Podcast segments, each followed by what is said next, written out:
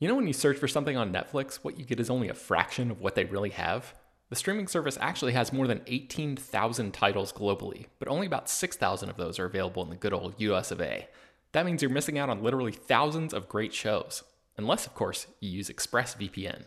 ExpressVPN is an app that lets you change your online location, protecting your devices from unwanted snooping and allowing you to control where streaming services and other websites think you're located. There are over 100 different locations to choose from, which means you have access to thousands of new shows and movies no matter where you live. This doesn't just work with Netflix, it works with Disney+, Hulu, Max, a UK streamer called BBC iPlayer, and more. I was on a work trip in the UK during the final season of Game of Thrones, and I tried logging into my HBO account to watch a new episode, but the technology wouldn't let me because of geo-blocking. And I wish I had this app at that moment, because I now realize how incredibly easy it is to work around that problem. Here's a more recent example. It's Always Sunny in Philadelphia is not streaming on Netflix in the US, but I just fired up the episode where Dennis tries to have a peaceful mental health day, and technology keeps interrupting his plans. All I had to do was open ExpressVPN, connect to a UK server, refresh Netflix, and the show just popped up. It's super easy. I've also heard good things about that show called Billions, but I've never been a Showtime subscriber, so I've never seen it. But it's actually available right now on Netflix in South Korea, and with ExpressVPN, it took 5 seconds to switch over and start checking it out. With ExpressVPN, you get high-quality streaming from devices like your phone, laptop, tablet, and TV, and crucially, it protects your privacy and security to keep your information safe from hackers. Stop missing out on great TV and get thousands of new shows with ExpressVPN. We got them to give you all 3 extra months free when you use our special link, expressvpn.com/slashfilm. That's expressvpn.com/slashfilm to get 3 extra months completely free. This is the story of the one. As head of maintenance at a concert hall, he knows the show must always go on. That's why he works behind the scenes, ensuring every light is working, the HVAC is humming, and his facility shines. With Grainger's supplies and solutions for every challenge he faces, plus 24/7 customer support, his venue never misses a beat.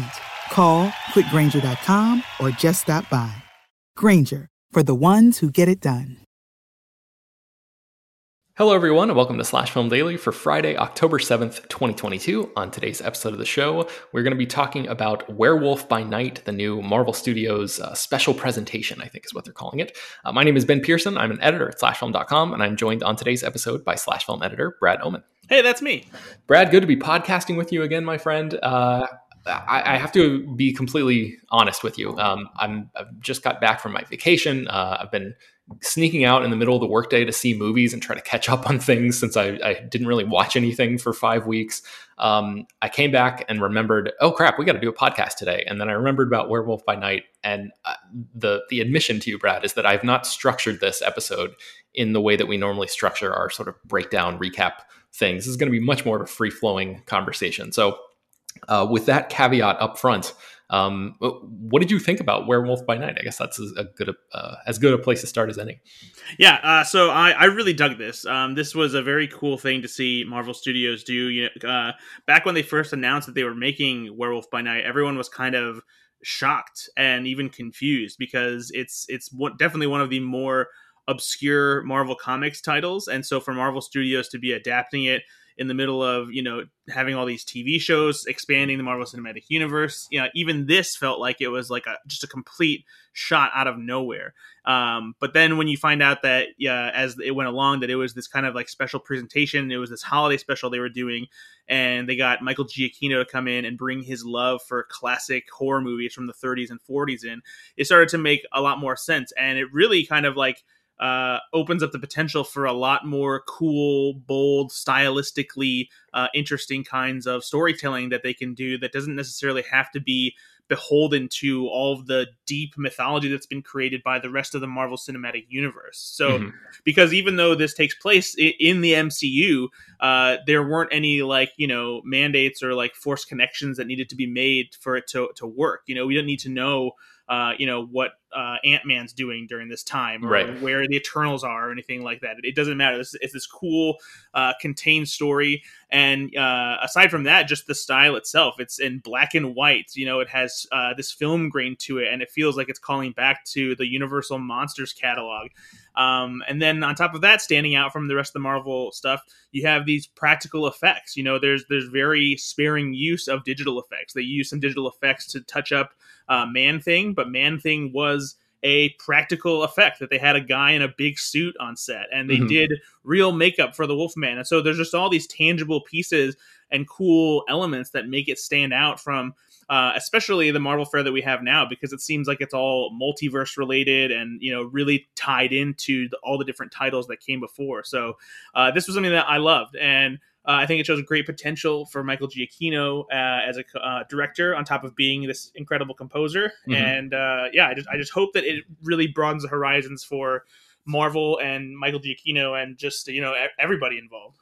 Yeah, one of the articles, we've written a ton of stuff, you know, the staff and we've published a ton of stuff about this special on SlashFilm today. And one of the things that really struck me was somebody was talking about how really like refreshing it was to watch something Marvel related that felt like the entirety of it was actually filmed on sets instead of just, you know, green screen spaces or like a volume or something. And sort of in retrospect, that is one of the things that I really appreciated about this. Like the production design was like really tactile in a way that, that a lot of the stuff, you know, in the MCU frankly has not been. And it really feels like there's a full actual space that these people are inhabiting. And it's not just like part of a set and then the rest of it is filled in. It really feels like they're actually like in a room or in this maze or whatever. So do you think they're going to release a sort of like a making of thing like they've done for so many of the movies and TV shows on Disney Plus for this? That's a good question. I hope so. This is definitely the shortest thing that Marvel has done, because even though episodes have been short in series, there obviously are multiple episodes, so there's a lot more to dive into. This runs about 48 minutes before the credits start rolling. So I don't know. I hope so, because like it has such a unique approach that makes it stand out from the rest of the Marvel stuff that it would be cool to hear them talk about, you know, their approach with this and how they pulled it off. So let's keep our fingers crossed. Yeah. Here's a question. Do you think this is a movie or a TV show? Like, how would you categorize this thing? Honestly, it's probably just right in the middle as like a TV movie, you know? I mean, there's a reason that they called it a special presentation and they didn't call it, you know, a movie itself. So it's too short to really be a proper feature-length film. So yeah, I think TV movie is probably the best way to describe it. Yeah. What were some elements that jumped out at you watching this thing? Like, I think the performances are like fine for the most part, but like I mentioned before, like the production design and sort of like the aesthetic, the vibes of the whole thing was really like what I was mostly impressed by. It seemed like you were particularly pleased by the practical effects and stuff too. Were there any other elements that really jumped out at you? Yeah, I mean, all the tangible stuff in it. And I love the fact too that it kind of just throws you into the middle of this and lets you pick up details along the way. There's, you know, when you have a feature film, there's typically more time spent to like really introduce the characters, but this did it in such an economical way that you didn't feel like the characters were cheapened in any way by not knowing a lot about them, but you learned just enough to actually become, you know, invested in them in this short period of time. Mm-hmm. So I think it, you know, there's a lesson to be learned here of like sometimes the less is more, where you don't necessarily need to explain all of this backstory and give fans all these details. You can let them discover things along the way and introduce something completely different and new without providing a lot of details on it. I think that sometimes Marvel gets a little bit caught up in like trying to really break down just how everything works, especially when you're introducing new characters, rather than just letting them, you know, come in and just exist. Yeah, that's a great point, and you definitely feel that when you're watching this. I think one of the other things that I felt was, you know, you talked in the beginning about like this being its own sort of, it's in the MCU, but it's not really a corner of it that we've seen before. And I just keep wondering like how many corners are there unexplored still, you know, like every time you do this and the MCU expands and gets, you know, wider, somebody who's taking the bird's eye view of the whole thing has to sort of, I don't know, almost like balance all of this stuff in their heads of like, okay, this universe contains aliens. It contains superheroes. It now contains monsters and monster hunters. And like this takes place in this sort of like nebulous time. So it's unclear if this is, you know, exactly like when exactly this takes place on the timeline.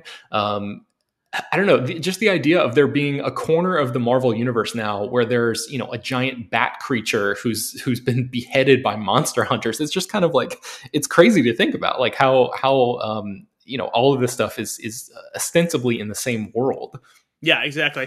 And, you know, doing this, I think before they've even introduced Blade, it makes this even more of a surprising decision, because if you had Blade, you'd at least already have the ground set of, oh yeah, of course, if there's a vampire out there and a vampire hunter, you know, who's half vampire, half human, then of course there's going to be this whole world of other monsters similar to vampires. But, you know, here we're introduced to a whole new world within the Marvel Cinematic Universe, and it's a pretty small window to do it in. Yeah, I mentioned the performances being okay. Like there wasn't really, frankly, an actor that really jumped out at me. I thought all the character stuff was like, you know, you mentioned economical. Like it just felt like it got the job done, and it's not like I'm, you know, raring to go to see Jack and Man-Thing, you know, get their own like buddy picture or anything like that. But I think there is something to be said for the way that they can establish chemistry between these characters in such a short amount of time. I think Gael Garcia Bernal and Laura Donnelly, especially the Jack and Elsa characters in this, they don't really have a lot of time to, like you mentioned, go into backstory or do too much of that. But I thought that there was, I think because it's leaning so heavily on this sort of pastiche of these characters in Universal monster movies that we've seen before, these relationships, these dynamics that we've seen before, and being able to sort of like slot these characters in, and like that does a lot of work for it. Maybe more so than any Marvel movie, you know, that they talk so much and have for years and years about Captain America, the Winter Soldier is a political thriller, and you're supposed to think about 3 Days of the Condor when you're watching it and all that. But those movies are so like big and loud and noisy that you rarely actually think about those things, I think, unless it's very much on the nose. And this, I think, was a good balance between like the runtime being short enough and just the writing being like just good enough to sort of like, yeah, like lean on those homages without it feeling eye-rolly in a way, if that makes sense. Yeah. I don't know. Did you have any other like takeaways from this? Like you mentioned the I guess potential for what this could do for future holiday specials, or however Marvel wants to approach doing these special presentations moving forward. Is there anything that you can think of off the top of your head that you would want to see explored in you know, more in a form like this, instead of dragging things out in a TV show, or, you know, maybe it's not quite enough for a movie? Are there any like Marvel characters or storylines or anything that you think this would be a good format for? Gosh, I'm not steeped well enough in like the more obscure things, like, you know, to figure out something like Werewolf by Night to really pitch anything like that. But like, you know, I feel like this sets a table so where like, it doesn't even need to be a holiday special, you know, to do anything like this. It can just be like, you know, a one-off that introduces a character into the universe, so that, you know, at some point maybe they could pop up later and just be an interesting inclusion for people who have, you know, been sticking with everything that the Marvel Cinematic Universe has introduced so far. And I think I kind of like that, you know, about this, is that it introduces these characters, and like you said, you know, it's not like you're foaming at the mouth to be like, oh man, I can't wait to hook up with Jack and Man-Thing again. But I do like the dynamic between them enough that it would be cool if they did, you know, suddenly pop up somewhere in, you know, another project. And I especially like that it's the just that twist of like, you know, you have this premise starting out that so they all have to be hunting this monster, and they're all after this Bloodstone, pretty basic thing. But then like you have this little bit of a curveball thrown, because Jack is friends, you know, with Man-Thing, and they kind of have like a little bit of this Han and Chewie thing going on. Mm-hmm. And so I think, you know, having a place to introduce characters like that and give even more, you know, of an ensemble available for the Marvel Cinematic Universe when it's, you know, convenient to have these characters pop up, especially if it's not even a thing where they're you know, integral to like the larger serial arc. You know, maybe it's just like a simple thing, like, you know, back during the time when Ant-Man was still up and coming, you know, Falcon and Captain America, they call on Ant-Man because they're like, hey, we need somebody to help, you know, with the, you know, the Civil War situation. Mm-hmm. So like they just recruit him and like to come fight, you know, because they think that he'll be helpful. And so like knowing that there are characters out there that somebody like Wong or, you know, anybody can be like, oh, I know a guy, and have them show up and, you know, it be part of a, you know, a larger thing, I think is a cool prospect. What do you think about the violence in this? You know, there's been a little bit made about like how this is, you know, a pretty bloody thing. There's a part where a character like shoves a sword in somebody's skull, basically. There's some fairly violent stuff for Marvel standards. Where do you think this falls on the sort of like violence spectrum of the MCU? It's definitely bloodier, definitely more gruesome. You know, I think that even the fact that it was in black and white, I think probably helped that, aside from the aesthetic of falling back to 30s and 40s horror movies.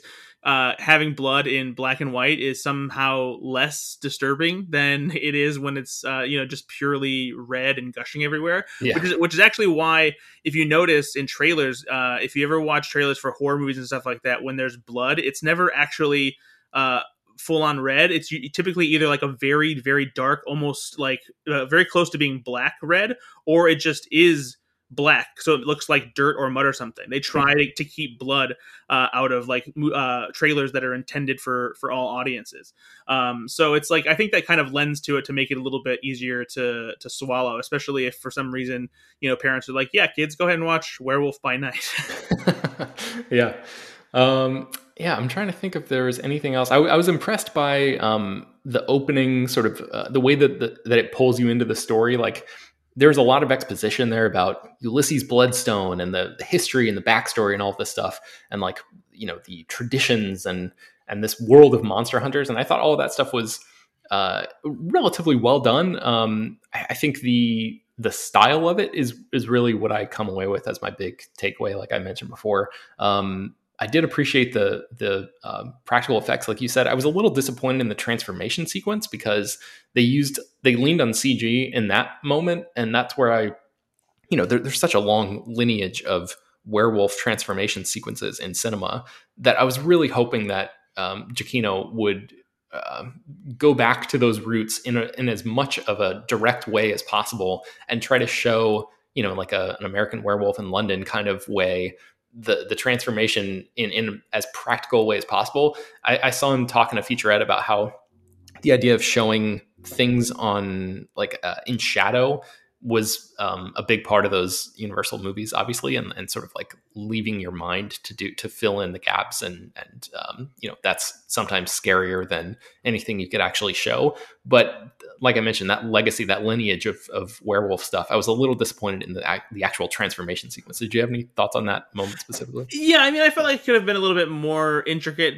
considering though this is more of a lower scale thing. They probably, you know, had a little bit, you know, of a smaller budget to deal with, and like those kinds of transformation effects can be pretty expensive, you know. Yeah. Like if you were to bring in someone like with the skills of like a Rick Baker or something like that, it's going to cost you a lot. So I understand their need to use a little bit of CG here and there, but I was happy to see that like they didn't do much of any like or at least not noticeable any CG touching up of how Jack looks when he turns into a werewolf. It's very much man in suit, makeup, prosthetics. I even like that they have him wearing pants throughout most of the thing. It's just, you know, it's a nice touch. Yeah. The sequence where after the transformation, where he like goes, where Jack sort of goes off on all the guys and the soldiers and guards or whatever you want to call them. It reminded me a little bit of the end of Rogue One, the Darth Vader sequence where like the lights are sort of flashing a little bit. There's sort of a hallway kind of vibe to it. Yeah. And it's just sort of going one by one. Were there any, I guess, particular nods or anything? It doesn't even have to be Universal Monsters references, but anything like that that I guess stuck out to you that you noticed? Nothing like in particular. One thing I will say as far as like just a specific nice touch I thought was cool was having the Bloodstone itself be the only thing that had color throughout the entire thing, at least until we get to the end, you know. Mm-hmm. And I also was kind of curious whether the having us like go to color was like, I wonder if there was like a deeper, you know, like thing as far as like why they chose to go to color at that moment instead of keeping it in black and white. Like if it was just a way of like moving us out of that isolated area, or if it was something where like only this was black and white because this was like, you know, the hunt and now it's over kind of thing. Yeah. Were they playing Somewhere Over the Rainbow at the transition? Yeah, point? They were. Yeah. So I wonder if it was just as simple as like being a callback to The Wizard of Oz and, you know, the way that movie goes from black and white to color. I don't know. Or is it bringing it more now into the Marvel Cinematic Universe that we know? Whereas, like, you know, we were introduced in this sort of sequestered storyline, and now the transition brings it back into the idea that you mentioned, that these characters can now jump back and forth and potentially pop up elsewhere because now we know what they look like in color, and maybe it would be a little bit of a jolt if the entire thing was black and white and then we saw them pop up in color elsewhere. Now at least like the ground has been laid, you know, the groundwork has been laid for us to see what that looks like. I don't know. Yeah, I think that makes sense. I like that. Okay. Any other, or I guess we're sort of nearing the end here. Any closing thoughts on this thing, or any other stray observations that we haven't touched on yet? I don't think so, but yeah, I like I said, I hope we see these characters again. I think as Marvel expands into new arenas, especially with Blade upcoming, and hopefully, you know, the success from this, we'll see these characters and characters like this pop up, because, you know, I would hate if, you know, Gael Garcia Bernal, this incredibly talented actor, only got to do this, you know, in the MCU. Like, I hope it, you know, turns into something bigger for him, because he's the kind of actor who deserves, just like, you know, Diego Luna getting his own series now after Rogue One. I like the idea of bringing Gael Garcia Bernal into the MCU, and hopefully he gets to show his stuff even more. Yeah. I wonder, what do you think about the Elsa Bloodstone character? There seemed to be, you know, a lot of backstory with her, you know, this sort of estranged daughter of the family who has her own motivations. And it felt like I never really got the full picture of exactly what she wanted and why. And it didn't really bother me while I was watching it, but thinking back on it now, I'm like, I wonder if that was purposefully done because she seems like the character who could easily pop up in a Blade movie or something like that. I don't know. What did you think about the Elsa character? Yeah, I think that's possible. Yeah, if anything, I think she's a character too. And this goes for Jack and Man-Thing too. Is even, I feel like if they did like chose to do another season of Moon Knight or something like that, those characters would really go together in an interesting way. You know, mixing the werewolf monsters with all of the Egyptian mythology and that kind of stuff, I think would be pretty cool. Yeah. Well, I know we have a lot of stuff written about this special presentation. I'm going to link to some of it in the show notes, including a sort of love letter to Harriet Sansom Harris's performance. She plays Veruca Bloodstone, the sort of matriarch mother figure. I guess she's a stepmother, technically, who's the leader of the group. It's sort of praising her performance and talking about how great she is. So I'll share a bunch of stuff if you're interested in exploring this project from multiple angles. We've certainly done that at SlashFilm. So, okay, I think that's going to bring us to the end of today's episode of the show. You can find more about Werewolf by Night at slashfilm.com and linked inside the show notes of this episode. SlashFilm Daily is published every weekday, bringing the most exciting news from the world of movies and TV, as well as deeper dives into the great features you can find on the site. You can subscribe to the show on Apple, Google, Overcast, Spotify, all the popular podcast apps, and send your feedback, questions, comments, concerns, and mailbag topics to us at peter@slashfilm.com. Make sure to leave your name and general geographic location in case we mention your email on the air. Don't forget to rate and review the show on Apple Podcasts. Tell your friends, spread the word. Thanks for listening, and we will talk to you next week. This is the story of the one. As head of maintenance at a concert hall, he knows the show must always go on. That's why he works behind the scenes, ensuring every light is working, the HVAC is humming, and his facility shines. With Grainger's supplies and solutions for every challenge he faces, plus 24/7 customer support, his venue never misses a beat. Call quickgrainger.com or just stop by. Grainger, for the ones who get it done. When you need mealtime inspiration, it's worth shopping Kroger, where you'll find over 30,000 mouthwatering choices that excite your inner foodie. And no matter what tasty choice you make, you'll enjoy our everyday low prices, plus extra ways to save, like digital coupons worth over $600 each week. You can also save up to $1 off per gallon at the pump with fuel points. More savings and more inspiring flavors make shopping Kroger worth it every time. Kroger, fresh for everyone. Fuel restrictions apply.